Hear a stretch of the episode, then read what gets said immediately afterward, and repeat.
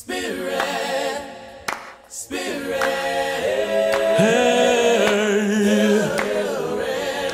Don't you know your brother's hungry? Don't you know your sister's lonely? Don't you know there's babies crying? Don't you know your brother's dying? Welcome to Tapping into Spirit, where we discuss and explore issues related to spirituality in a manner that questions everything. We start from a premise that everything comes from somewhere and work to understand the unexplainable. We always endeavor to have a great time discussing a serious topic with the hopes of offering inspiring thoughts and ideas that allow for growth, evolution, and transformation. We always begin by inviting Spirit to join us in this conversation and guide our words and intentions so that we express things in a manner that is true and inspirational. And we are always thankful and extremely grateful for the opportunity to serve.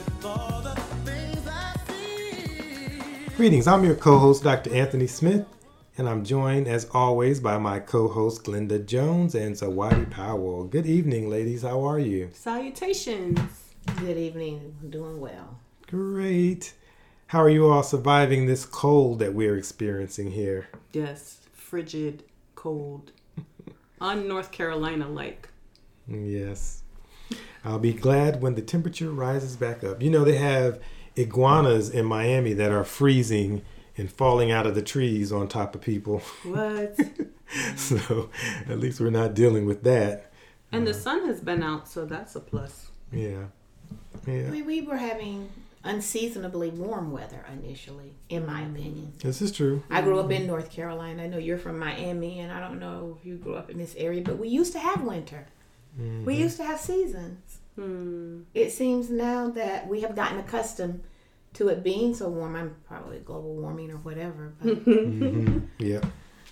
yeah, it is very cold. We cold. were kind of spoiled, huh? We are. I prefer to be warm all the time, but Yes. Now Move down to the tropics. Well, So- I'm from New York originally, and it's reminding me of home. And so I guess I should feel very cozy because the wind is no joke. Ah, yes. And I'm like, oh, I know you. Hi. Mm-hmm, mm-hmm, mm-hmm. Yeah.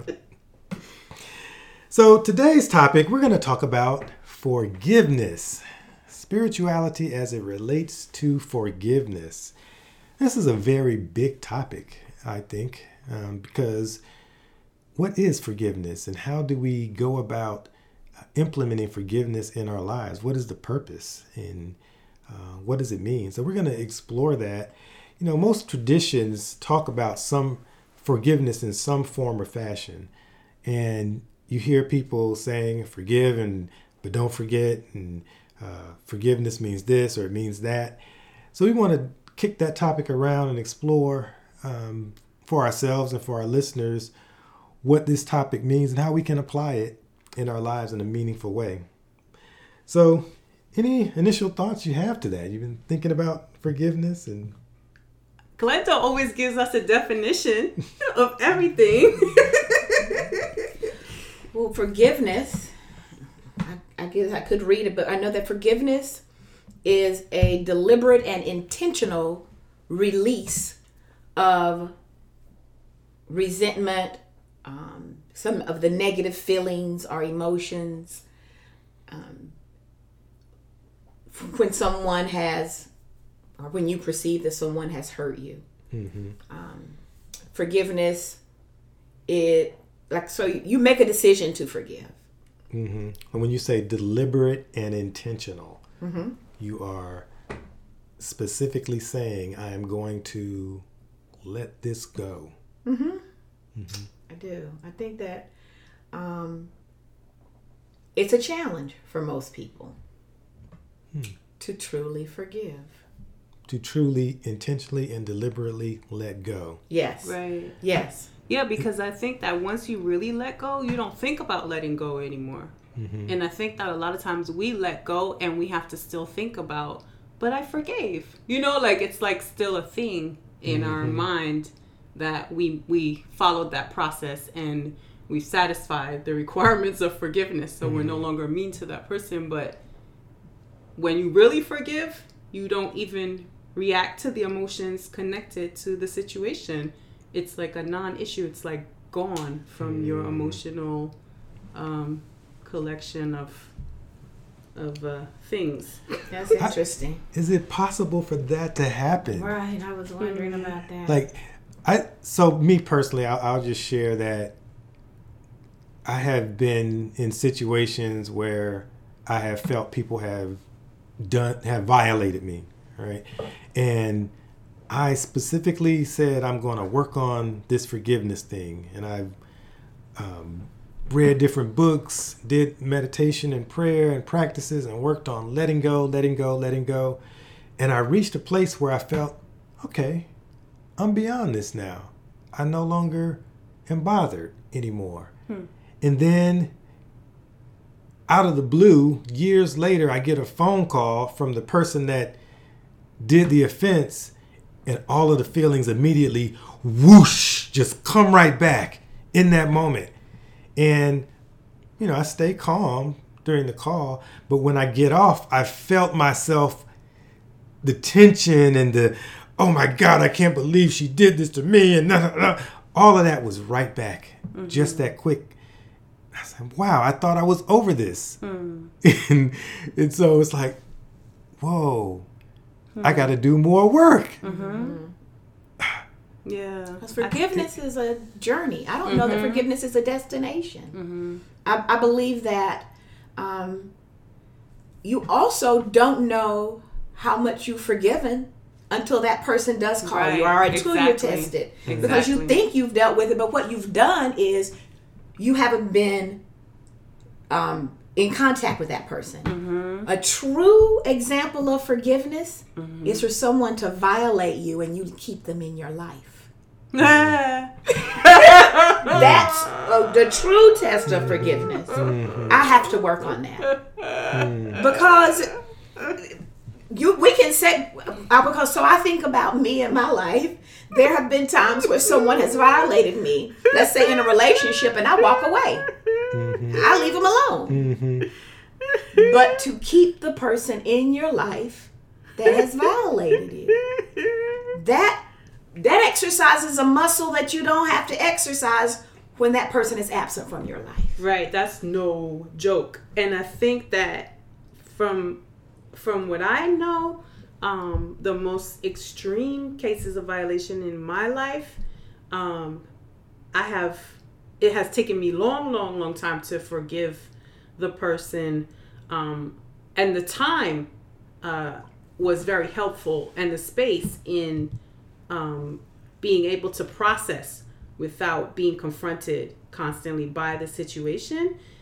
And then the the situation popping up again in my you know the person popping up in my life and me feeling what I described earlier of like not like not even really remembering um the different you know uh logistics around what happened or not feeling any emotion attached to the fact that it happened and not feeling like that level of like blame or questioning whose fault it was or what were you know the scenarios that caused this to occur. Like none of that coming into my mind being able to receive that person as if i was meeting a brand new person whom i had you know heard of before or um, j- just no no real emotional connection to the scenario that was a violation to me um, so I, I believe it's possible and i believe that with that situation i really have forgiven and i really have healed but i'm not able to keep that person in my life because they have not healed. They have not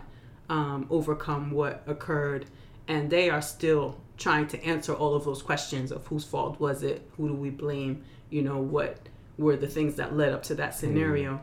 Um, and so I, I really do think that it's it's a journey and each instance of having to forgive is a separate journey with you know there's no real parameters to measure like how long it takes or what you can do to to cause it to happen because it's like you said it's like a muscle that has to get strong and and it and it it, it gets strong and then it backslides and it gets strong and it backslides and it's just like a constant uh, uncertainty about whether it will get strong or um, whether it's even supposed to get strong, you know, because that's always a question for me as well with certain uh, things that have happened. You know, it's like, like, do you really forgive everything?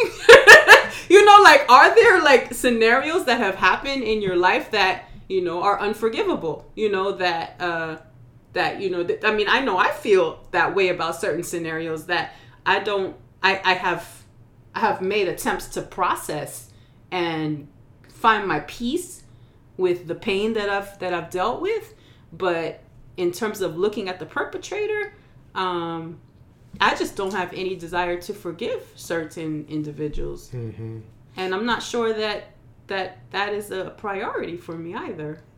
Yeah, so let's let's let's dive into the weeds here. So you can think of something very heinous, like if your child, if your daughter were abducted and raped, um, would you Yeah, that's the weeds for you. right? would you be able to forgive that person, or should you even?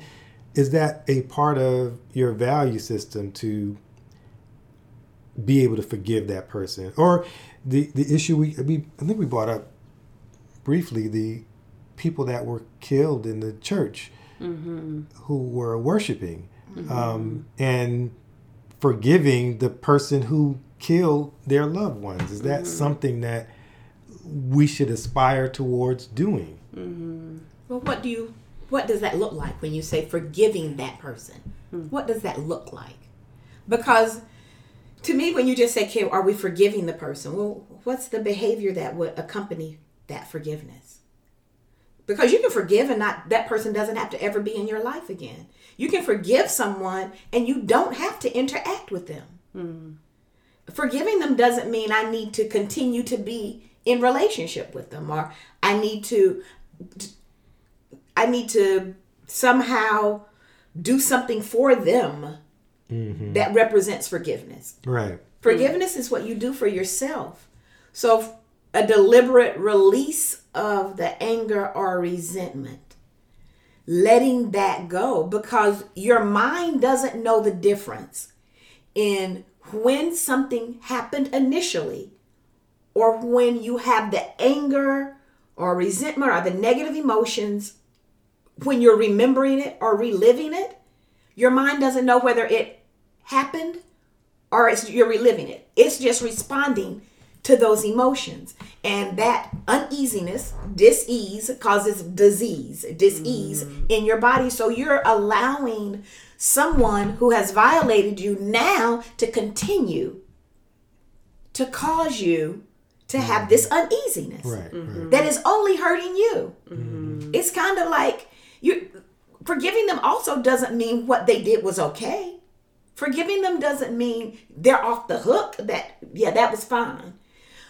So that's what I want like what does forgiveness really look like? Yeah, I remember. Uh, oh, yeah. um, Paul Ferrini and the, the 12 Steps of Forgiveness is a great book. And what you just alluded to, Glenda, he talks about forgiving, starting forgiveness, the, the forgiveness process with forgiving yourself. And everything goes, it branches out from there. Right. And so that to me speaks to this whole concept of taking things personal, which um, Don Miguel Ruiz talks about in the Four Agreements.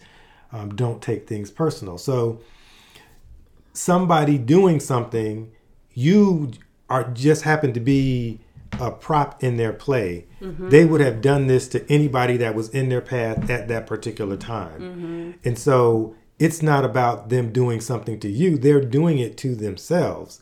So if you're able to incorporate and adopt that principle and start with yourself and not take it personal what the person does, then it's easier to say that although it may hurt, although it may be painful, I don't have to hold on to um, the negative emotions that are attached to that. Uh, because there's this Chinese proverb that says, if you are head set on revenge, then you are digging a grave for your. If you're digging a grave for revenge, you're digging two graves. One is for yourself because you're going to be going in the grave with your focus on getting that revenge just as that just as the person you want to put in the grave Yeah. will be. I want to piggyback on um, what Anthony said and what you said, um, Glenda. Um, that the the first thing that I remember reading is that um, the brain does have um, only a certain number of space, uh, a certain amount of space for um, you know memories, and that you get to decide how much uh, what or what memories get precedence in your brain uh, what emotions what what you're collecting and making space for. And i think um, when we are holding unforgiveness we're using valuable space in our brain and, and in our spirit as well um, to to hold you know those sentiments that are not helpful to us that do cause dis-ease and can you know cause us to be sick or to um, you know be, be have harmful energy for ourselves. And so it, it in that article it was almost saying like you have to empty out you know that space in your own mind for your own good so that you can then you know fill it back with more productive things or things more in alignment with you know what you're trying to accomplish in the world or the person you're trying to become or the emotions and sentiments that you want to be surrounded with. And so you know understanding that i can see you know how they say that forgiveness is not a process for the other person but it's more of a process for yourself. Um, and then you know listening to what anthony was saying about not person not personalizing the offense um, and I hope that I can represent this well because I heard this wonderful, um, you know, short speech that Esther Hicks made, and she was like sort of illustrating for us, and, and the way that it kind of went, and and maybe you know people can find this so they can hear it correctly, but the way that it kind of went, she was like, you know, someone does something against you, like a violation, and then you think. Why did you do that to me? I hate you. That hurt me. And then you think they must have done that with the intention of hurting me and then you think you know i should never talk to you again i should leave and then you think i want to hurt you back i want to get revenge and then you think you know what good would the revenge do you know for me and then you think wow they hurt me because they lied to me. And then you think why did they lie to me? And then you think maybe they lied to me because they wanted to hurt me. And then you think wait i have lied to people before. And then you think maybe they lied to me because they were afraid. And then you think maybe they lied to me because you they were uh, worried that i would not accept the truth. Mm-hmm. and then you think maybe they are having internal problems in their self that's causing them to lie to everyone. And then you think maybe i should not be angry you know for them having lied to me. Maybe i can forgive them you know. And it, it was kind of like she she the way that she did it was so poetic. And you could follow her thought train um, in her trying to illustrate to us how our thoughts Im- immediately when the offense is done you know they go to this low place where you're like you know ah, ah, you know I'm, I'm, I'm gonna hurt you i'm gonna harm you how could you do that to me and then as your thoughts travel you have sort of a choice you know in your reasoning to to sort of unravel like you know how how do I get this around to a place of forgiveness? How can I conceptualize or, or make this logical so that um, I don't stay in this space of you know you hurt me, I want to hurt you back. Mm-hmm.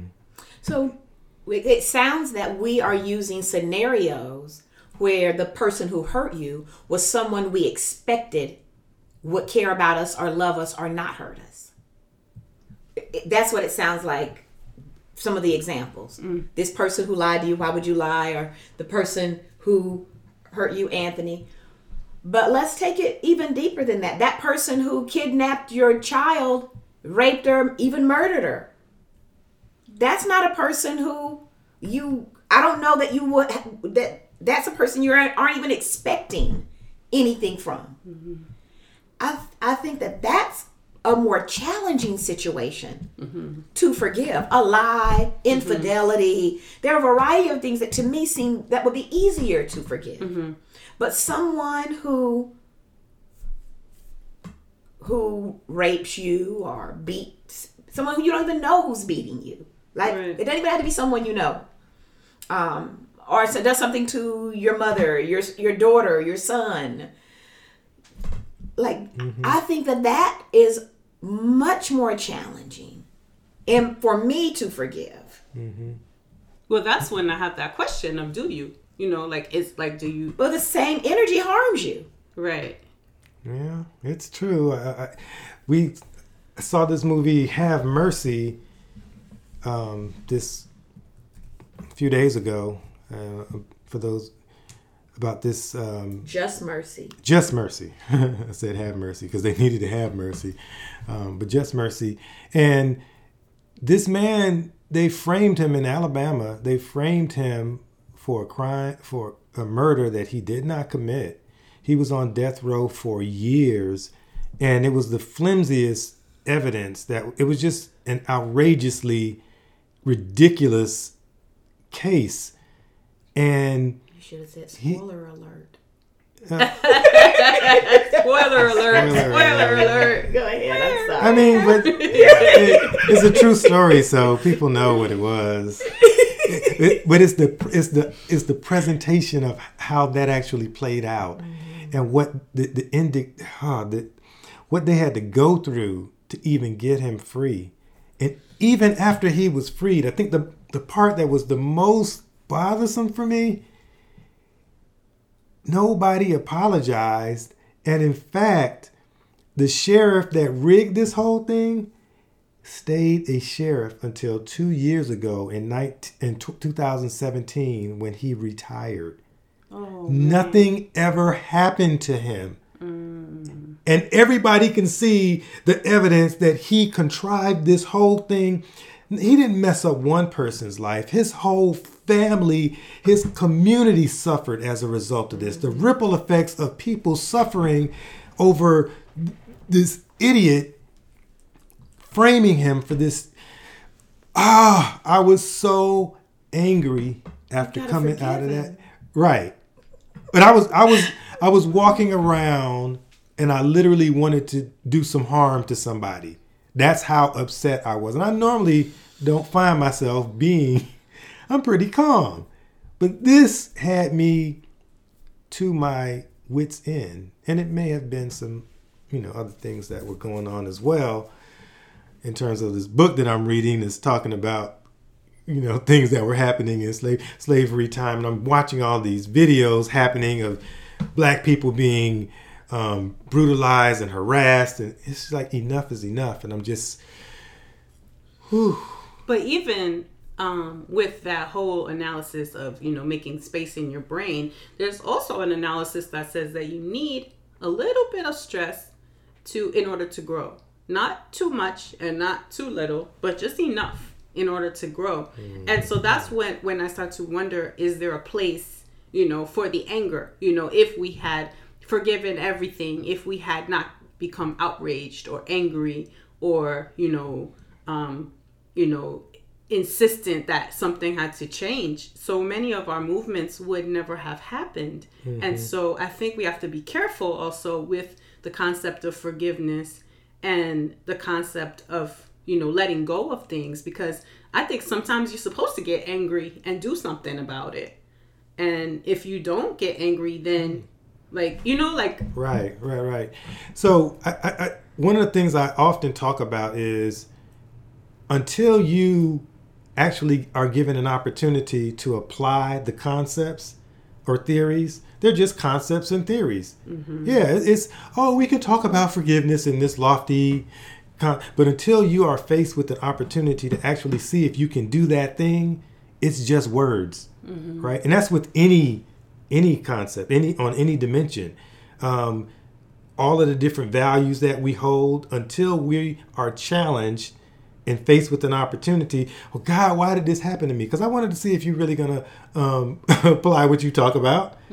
Right? When you really think about that, we get opportunity after opportunity to see if we really about that life. and, It- sometimes- and to experience every you know part of the spectrum of human emotion Yeah. because that's also important you know to to to feel anger Right. you know it's it, it has a place um but it's it's it's so true that uh that nothing cements until the test. Right. You know.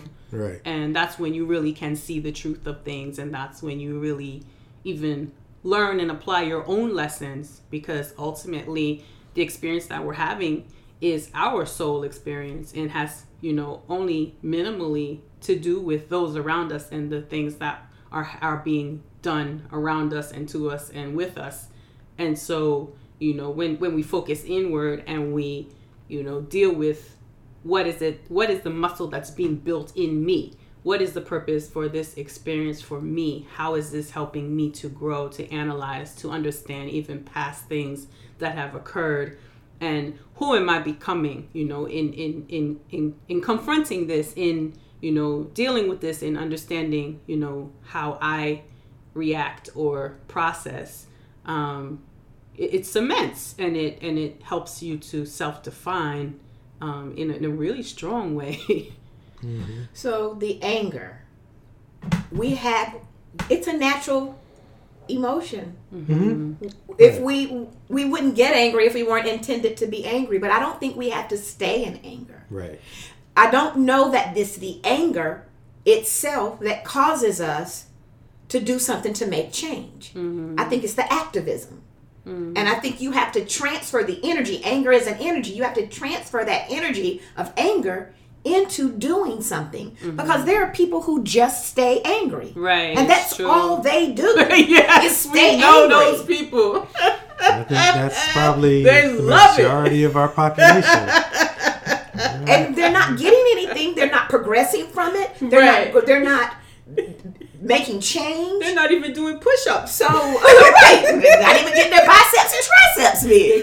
You know what I'm saying? Like so, like mm-hmm. so. I get exactly what you're saying, Zawadi. The anger can be a catalyst if mm-hmm. we allow it to be, but for mm-hmm. some, for a lot of people, it's a prison that you stay in, Yes. and you live and exist in that anger. Right, and then you So- add things on top of it, on top of it, on top of it to form your, it, it- you know, and, and, and there's so so many different mentalities that that can ac- accompany anger. You know, the victim mentality, um, you know, the whole blame game. You know, like just all these uh, these these low analyses that don't um, really progress us or, or help us to grow. And so I think it's really important when feeling anger to also look at what what is the analysis that has taken you to that place and then how to make sure that you're not compounding it you know because a lot of times when something happens then we we will form like our own thesis. Mm-hmm. Our own conclusion around you know why this thing happened. And then we go through the world seeing everything through that lens and adding you know to oh you know i remember when i was little and my brother you know telling me like no you can't play with me no more because you're a girl. And I kid you not, this year I like said it to him and I cried. I was like, when I was seven, you told me I was a girl. and he's like, what? And, and but it but it, it hurt me up until this year, right? But I never realized. And so for 40 years or 30 something years, I won't say my age, um, I have been looking at things through this lens of you think I'm inferior because I'm a girl. And of course, this mentality exists in the world, right? And so I will find, you know, situations and people and experiences that then, you know, can confirm my thesis that I formed through the lens of this hurtful moment so that I can continue to compound it and stack on top of it, you know, to make my whole, you know, feeling of poor me. He rejected me because I was a girl. Mm-hmm. And so I think that that's like the most dangerous part of non forgiveness is that not only do we maybe not interact with that person anymore or not be able to recognize the positive parts of them and enjoy you know if, if they do have positive parts but we also can torment ourselves for years with this analysis that we form after being hurt or you know betrayed or violated um, and then see the world through a lens of that you know instance even in small ways like my brother saying you're a girl Right. And you've taken that personal and you've applied it to every aspect of your life. right without And- knowing Right. And what you've done is actually you've described there's this book called The Healing Code. and it talks about ways that people have these small incidents like that that only you remember. Nobody else remembers Mm-hmm. Right. it because it wasn't. It was a throwaway moment Right. for them. It was like a, a, a myri- one in, in a myriad of experiences in life. But for you, it was the holy grail. You held on to that thing, and it defined the way you related to so many other things. But it is it hung you up, uh-huh. and everybody has things like that. And if we're able to do our inner work, that's why forgiveness starts with self. Then we can go back to that moment and heal that moment with that little girl, and and release those emotions and not allow it to impact you moving forward. Uh, but there are so many people, and that book is a really good. Uh, They they actually give uh, interventions. He has interventions and techniques that he's developed. Uh, truth, st- positive statements that you say, and you um, um, identify different parts of your head and your temple and your neck and sensitive areas that help you to undo the the link that that has to your brain and create new positive associations. It, it would be similar to um, affirmations, you know, um, so that you change the old tape in your mind uh, and and create a new tape that allows you to prosper and to move forward in a healthy healthy manner. Yeah. So that that's a great example that you just you just gave of how people can hold on to small things and if you can do it with the micro with the you know that's a micro thing mm-hmm. but think about that on a much larger level the things that we hold on to and the power those are having Yeah, how many over of them are there? You Right. know, there's probably right we just don't remember, and we Right. just have the lenses. Right. You know. right Because when I was listening to you said that he said, "No, you can't play with me. You're a girl." Well, you were a girl. It's Like he didn't say anything wrong when you really like evaluate that. right Did he say, "I think I'm better than you"? I'm a boy, you're a girl, and you can't play with me. But it's how we perceive. Because I get it. I'm. I had an older brother, and it was just the two of us. Mm-hmm. And. But really, did he say that? But that's how we might feel about it. right Knowing him at that time, I think he really did mean it that way. Uh, But what you mean? That's the same thing before the podcast that I responded to Anthony in a way that you felt like wasn't what he was saying.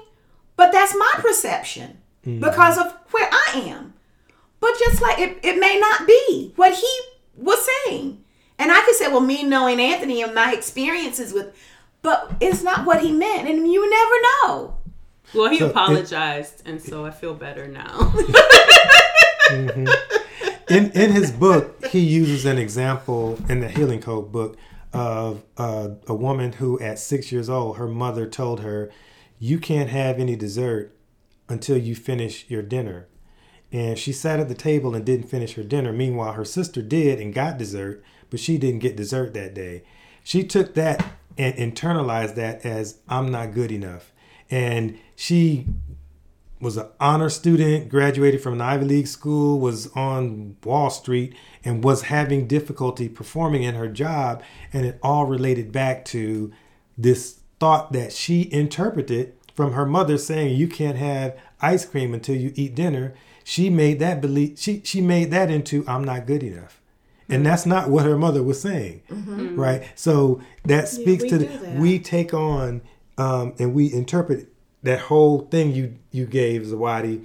Um, and then I think, and then I think, if you think we have trains of thought every single day, and sometimes I, I'm I'm like, well, how did I get to thinking about this? And I have to go back and I was like, oh, that's where it started from, and it's like five minutes ago right. this train of thought and I ended up here. But we all have that. And so we have to be careful and aware of how those trains of thoughts are influencing us in a positive way or in a negative way.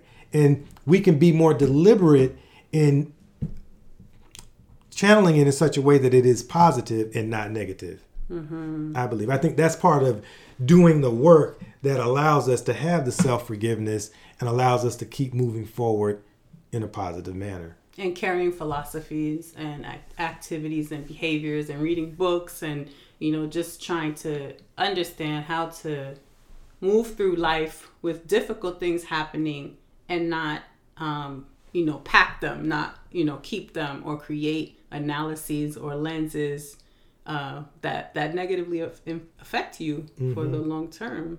I think that's really a challenge. Yeah. Something that you said too was that he apologized to you, and so you were able Uh-huh. to forgive them. Yeah. So I'm What is- with you on that, but that's an interesting thing. Yeah. What It's does the apology interesting do? And What do you think the energy of the apology of of the apology did for her in that in that instance? so I would like for Zawadi to say Okay. instead of what she what did the apology do for you? Hi, Dawood. I love you. if you're out there, you're so wonderful.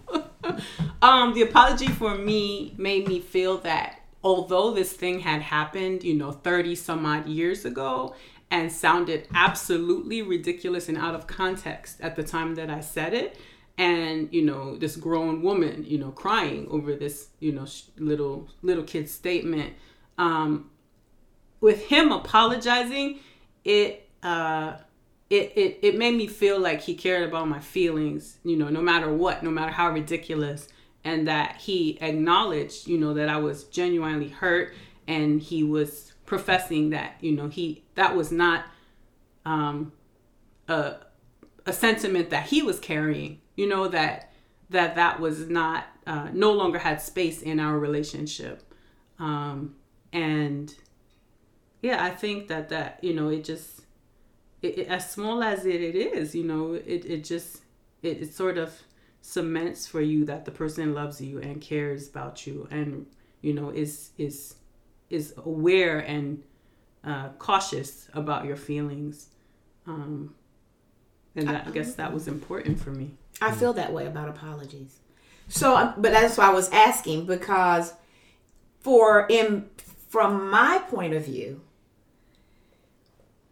someone that is continuing to be in your life after a violation, when they're and you want reconciliation, I believe that one of the first steps before reconciliation is apology. And apology isn't always um, you're sorry for what you did. Apology can also be I apologize for my for what I said causing you to feel that way or you felt that way because I said that. I apologize that you had that experience as a result of my actions.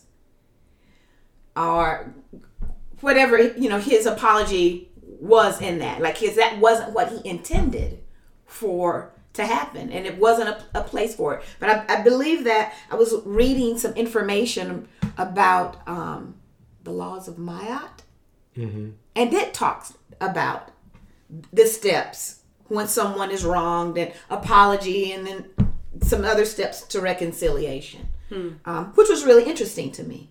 Because some people may say well it's only words but you know it has to be accompanied with actions. And, but I, I do feel that for some people apology matters. Right, and that's when we go back to the love languages and you know all of the different modes of communication and the intricacies of relationship because you know there are other people who I have forgiven and who I have gotten very close to uh, family members who are not as high on the emotional intelligence spectrum as my brother is. And in trying to communicate to them the ways that they've harmed me um, they have not you know, been able to apologize in the same way that my brother did or represent this, the sentiments that I wanted to receive from them, but in being sensitive to where they are at and the love languages that they use and their modes of communication and, you know, looking at their life and what has occurred, then I have, you know, taken the higher road to accept and understand that this person is trying to show me that they're sorry. They're not going to say it. This person in particular is not going to say it. Mm-hmm. They may say it to other people. They may not say it to me.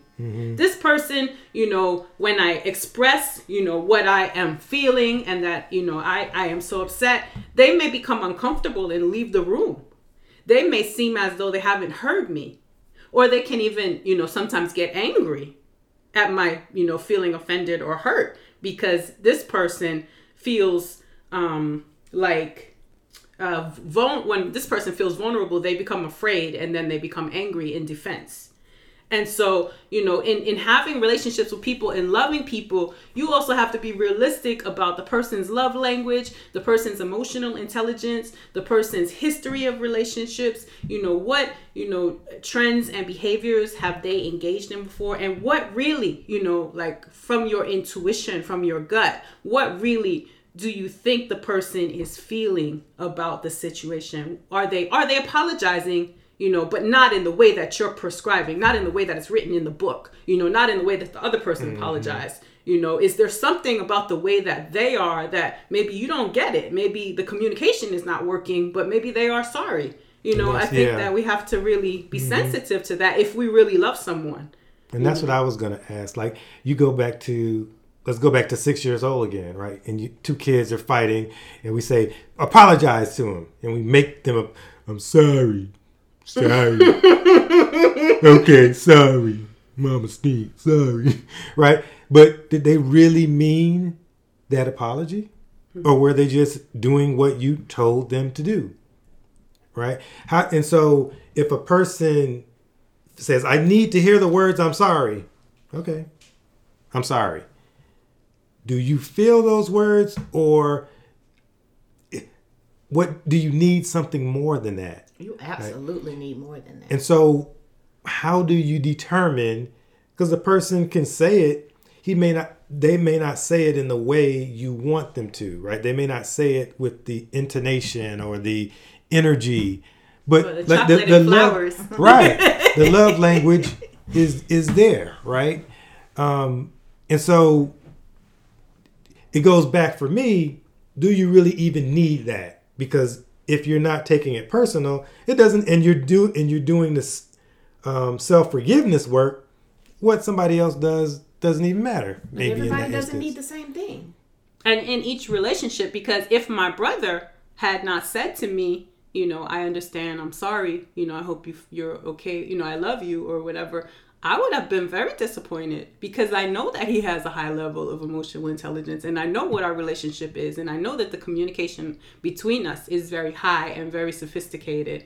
And i know he is you know capable of recognizing and self-analyzing and you know understanding people's feelings and like he's all about that. So um you know the, the place that he's evolved to for him not to you know acknowledge my feelings would have been completely unacceptable to me but another person who I have a different relationship with who is not you know at the same place that my brother is in terms of their emotional intelligence then I, I may give them a pass and I may look for other signs that they're mm-hmm. apologizing or that they're sorry or that they have compassion, you know, for, for what I'm feeling. Mm-hmm. Because maybe that the relationship is not the same. The person is not the same. And you can't just like, you know, give a cookie cutter requirement for every relationship of how Right. someone apologizes. But mm-hmm. but when you do know somebody and you do know what they're capable of and they don't, you know, seem to be sorry, then you have to be realistic about that too. You know, you can't just say, "Oh, maybe they're not in that place," or maybe they, you know, maybe they're of a low emotional intelligence. Or, you know, you have to be very careful because, it, you know, and that's why I say intuition is so important Yeah. because you can get duped you know you can you can set yourself up to be abused again or violated again or you know harmed again or be in some dysfunctional situation that doesn't deserve your your your love and Right. and will cause you to have to forgive all over again and that's what we don't want Yeah, so you said seem to be sorry. And so that that can be relative. And I mm-hmm. guess if you tap into spirit to mm-hmm. access, you know, some guidance on what it really is, that can mm-hmm. kind of lead you, but uh, we're human. And if we just leave it up to our emotions and our feelings, those bruised the ego is, wants to come in and say no. Make them still apologize. Make them still they, they didn't do enough groveling they need to do more groveling. That's all ego stuff i i think. And i think that you don't need that ego stuff if you're doing the self work and not taking it personal. You got to one day talk about ego because I don't think ego is a bad thing, but we'll go on past that. yeah ego has its place. Um But my but the thing that I was um, Oh, and now I lost my thought. But ego can also ego. Uh, uh, you know, in talking about ego, sometimes ego drives us. So it goes back to that whole thing of finding a place for the anger and moving the anger into action. Sometimes you can move ego into action, um, but at the same time, ego can cause us you know i remember someone uh, i think it was a reading that we were doing and they were talking to a couple and they were telling him that you know in in your past lifetime you had a karmic debt to her and so now you know no matter what roller coasters your relationship goes through you have no desire to leave because you want to fulfill your karmic debt to her. And then um, the advice for the woman was yes he's fulfilling a karmic debt to you and but uh, don't torture him. You know don't think that you can just get away with anything. Don't you know though he has wronged you in another life you know don't think that you can now wrong him in this life because then you will end up having a karmic debt to him. And so it's like in trying to forgive people or trying to um, deal with things from a high and evolved perspective, we have to always remember that not only are we um, trying to clear ourselves of negative emotions and make space for things, trying to save relationships or you know heal, you know, with people in in in connection, um, but we are also uh, accountable to our karma. And so we have to also monitor ourselves that in trying to deal with these people who may have wronged us or may have betrayed us in some way, uh, we do not then wrong them or you know go too far in demanding you know uh, reparations demanding you know um, not not black people's reparations because we need to demand that. But you know not I'm go too to far in-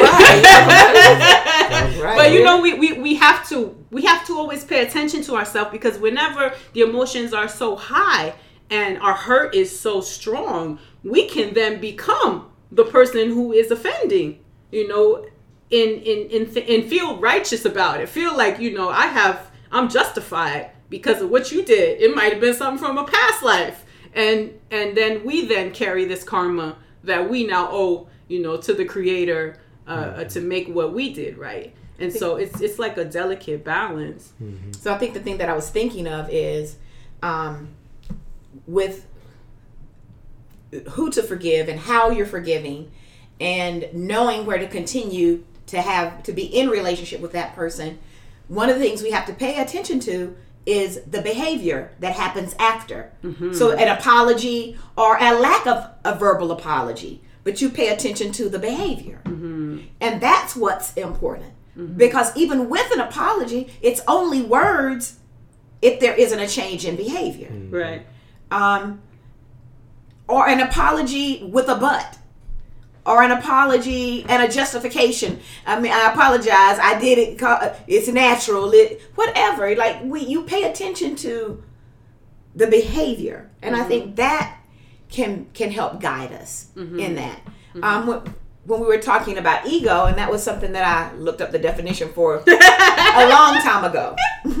a person's sense of self esteem or self importance, which can't be a bad thing, which isn't, in it's not, not can't be, which isn't a bad thing. Right. So there's an, an an extreme unhealthy ego, but then there's also a healthy Right. ego. So anytime I talk about concepts like that, um, I I always go back to balance, right? And so um, balance on any concept is what we are striving for because any extreme is going to be a problem. You know, you work too much, you play too much. Both of those are problems.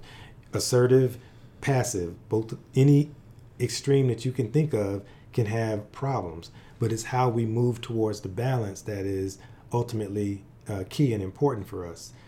Um, so I, as we, I want to I want to move us forward from the individual to something you started touching on, Zawadi, the, the reparations and the global, because that was going to be part of um, the, the, the the ending of talking about forgiveness, at least for today, um, because I imagine we still have a lot more and people are going to have questions. But when you think about uh, Jim Crow, slavery, when you think about all the atrocities that have been perpetrated upon folks of African descent in this country, and having just recently traveled to South Africa and seeing a parallel experience for um, African people there, um, black people there who uh, were living under the apartheid system, the heinous system that um, just did such such horrible things, and being in a space now where we're some years out,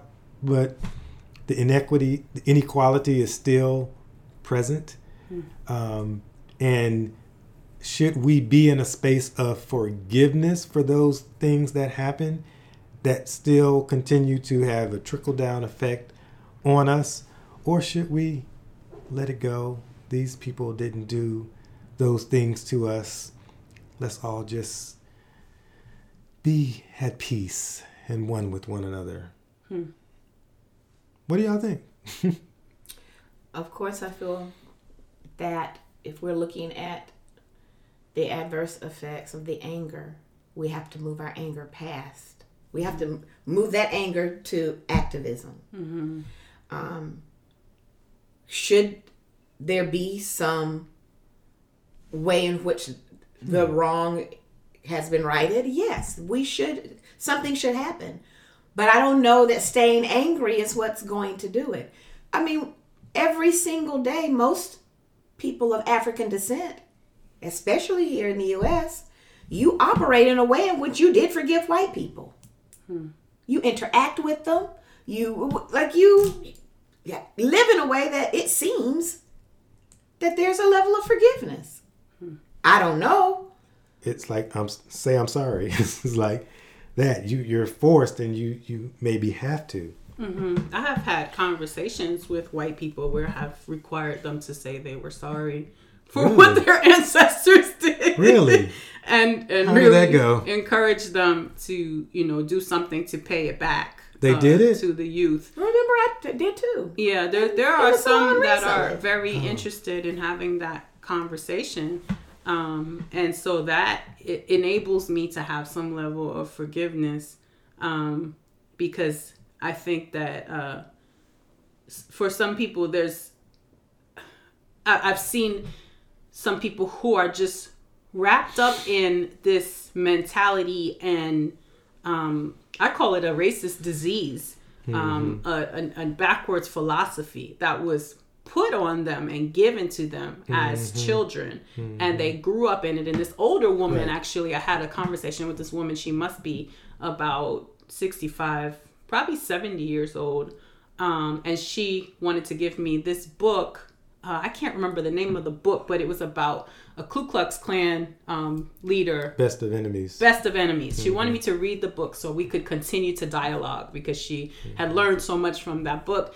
And she was explaining to me that she did not ever question racism because her community was so um, embedded in it and it was so inter- interwoven in everything that they did. It was a part of a culture um, that as a as a little girl she had never even thought to question the ideologies of it. And now as an adult she feels an immense amount of pain and regret and shame and confusion of where do I go from here? You know I, I you know in, in trying to confront her family members in being disgusted ha- her mind having opened and and now you know volunteering uh, in this in an in organizations that assist black people and giving money you know to uh, organizations that you know help um, you know urban african american youth you know because of her um, shame and guilt and and confusion around the the ideology that she was raised with.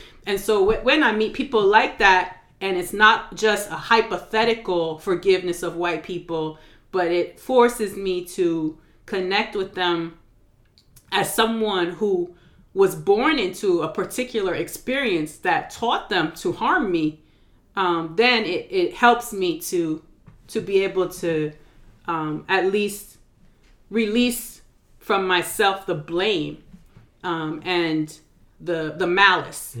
But whether i'm able to forgive um, the European race as a whole, you know, uh, ideolo- you know, ideologically for what was done, that's very difficult when we deal with person to person to person, when we deal with individuals, when we can see with our two eyes and hear with our two ears and experience the individual, then there's individuals who I love who have white skin. There are teachers, you know, um, Eastern European teachers in New York who raised me, who taught me in school, you know, and taught me about socialism and, you know, had these, you know, really high mentalities and ideologies and they have white skin and I love them. You know, like I they would, you know, there are things that I would do for them that I would do for my family.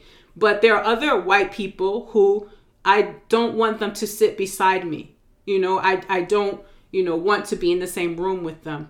And so when thinking about forgiving the race of white people or even seeing white people as a race, it's very difficult for me with all I've experienced and all I've read and all I've um, understood uh, to, to say I forgive. Uh, mm-hmm. It's it's it's something mm-hmm. that I'm working on or trying to understand, but it's it's very difficult to to just say yes, I forgive. Yeah, yeah. For me, you know, race is made up anyway. What it what it, it's so stupid. Um, you don't like me because I have a darker skin than you. That is such a stupid concept. Um, but the system are still in place and harmful to people mm-hmm. every single day. And so it's the systems that I have more of a problem with.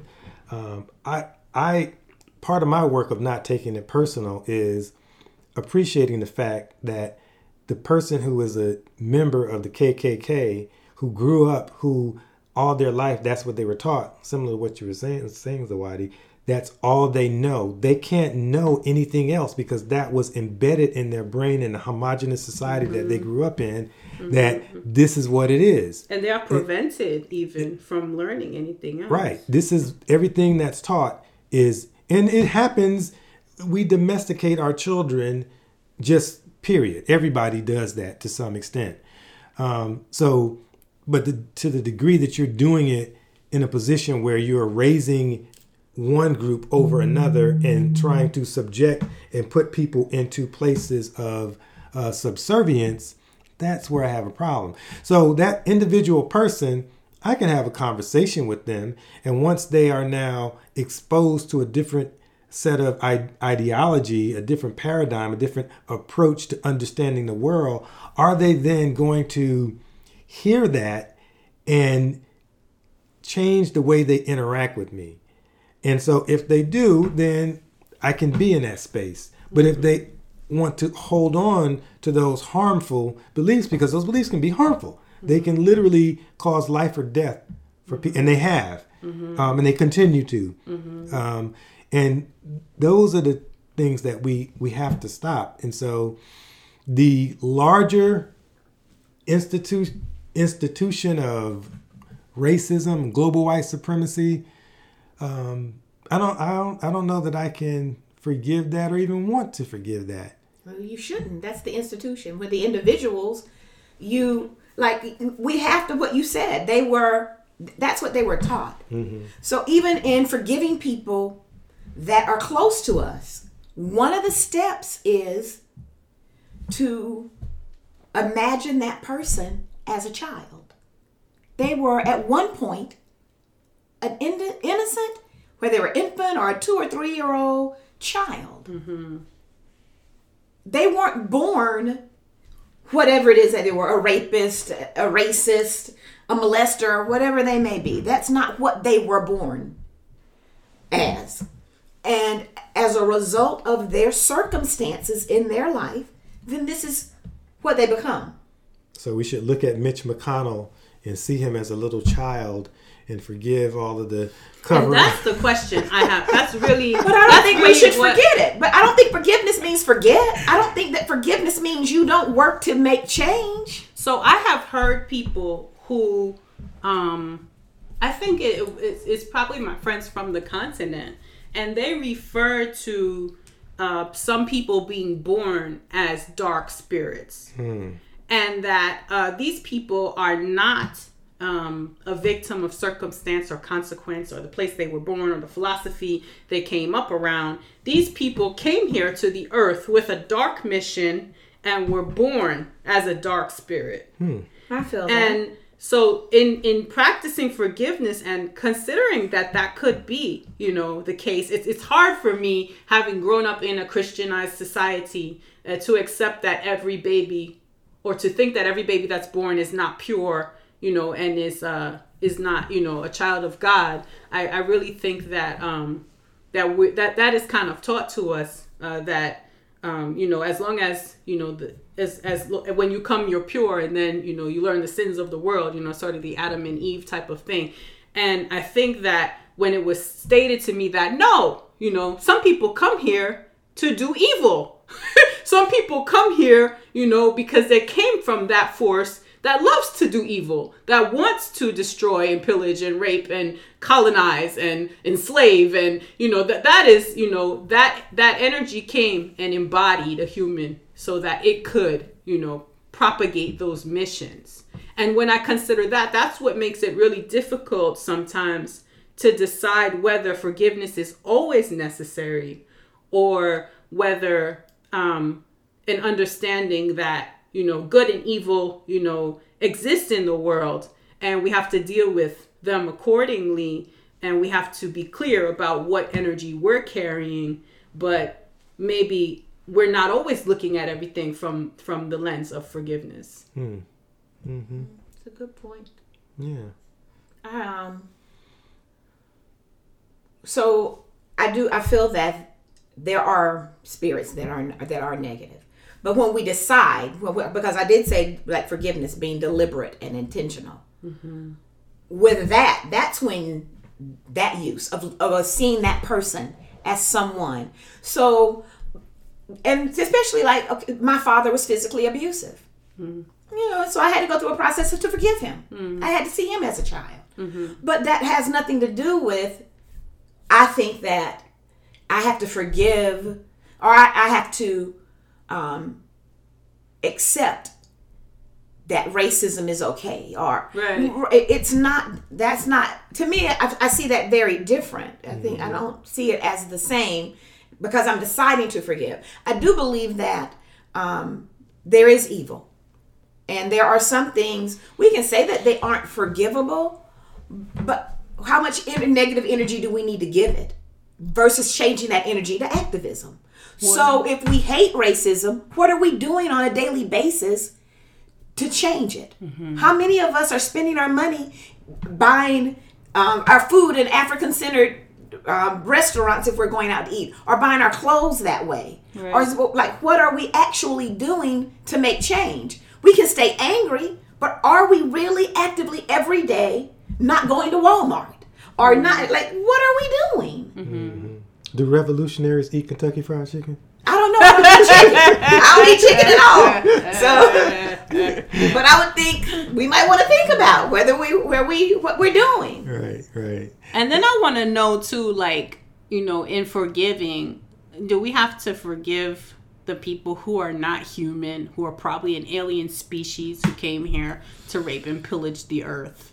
Because that is something that I've really been pondering lately whether certain people are even human and whether there is something going on here that just because things have just started to not make sense to me. Hmm. And I'm like, you know, I think they might have landed here on a spaceship. But do you think that everything that landed here on a spaceship would be bad? I think that there may be a species that landed here on a spaceship that I've heard is, you know, omnipotent and, you know, benevolent. And there may be another species that landed here that. You, you, you've been on this alien thread the last couple of podcasts. um, and we, we're actually going to do a podcast talking about that at some point. Um, Ooh. Yeah, we were talking to a brother in Zimbabwe who we had a very, very interesting dialogue with. So we're gonna bring him into the conversation and and get get in the weeds on that one. Yeah. Um, but yeah, Because to them we're alien. Mm-hmm. I mean, that's Yeah, that's why they don't care if they kill us and destroy our whole world. if that's what they're trying to do, we may be doing that ourselves. Yes, we some are. of us. we are. All right. Well, this has been quite the lively discussion. Um, I, I really want to know what people are thinking about this because I'm sure you're having some thoughts and talking back at the at the at your radio or your your phone or whatever it is you're listening on because um, you tell us this. So um, contact us and, and give us your feedback and we can take some of the feedback and do some conversations about that. Remember our Twitter address is at Tapping Spirit. So reach us there and let us know what you think. Um, any last words before we wrap up?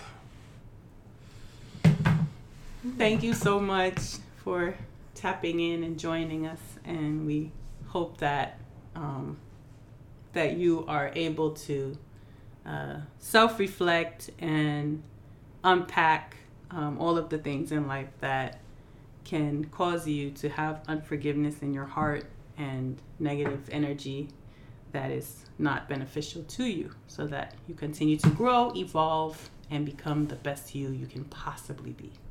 I shade. Mm-hmm. feel the same. I think that it's important that um, the people that are in our life that matter to us, um, that are close to us, we, we have to operate in a way in which we have forgiveness. Mm-hmm. Um, in a great way, because there's some things that we, even small things with our parents or our siblings yes. that we carry and that doesn't serve us so we we have to let that go in some way for our own self and that's the forgiveness that work that we do like we can talk about forgiving a whole ethnic group but can yeah, we just start in the small? Like, can forgive, we start in our own family? Can we start with ourselves and forgive black right. folks? Can too. we can we start there? Because until we start with self forgiveness and then forgiving those in our circle, like this, the egg. Forgive the people in the yolk. Then you know, you my maybe yolk, we blender. can. Right, that's a new slang word. my, my yolk. yolk. Maybe we can forgive further than that. So let's just work on that. Okay. Well, I would say uh, start with self. Um, self love, self forgiveness mm-hmm. is the first step. Yes. Um, I really think the uh, the twelve steps of forgiveness. I recommend that Paul Ferrini book um, that gives some very practical. It's very short but very practical. Gives exercises to do to help you tap into your own self forgiveness and be in that space of creating self love for self and that then emanates outward and mm-hmm. then when those opportunities come because they will anytime you think you have mastered something right. trust you are going to get an opportunity to see if in fact you have mastered it because that's the way life works right so be ready for that yeah. um, but doing that work is going to be very beneficial and um, i think that you can find a lot of a lot of joy and happiness going through that process. Yeah, talking about spirit.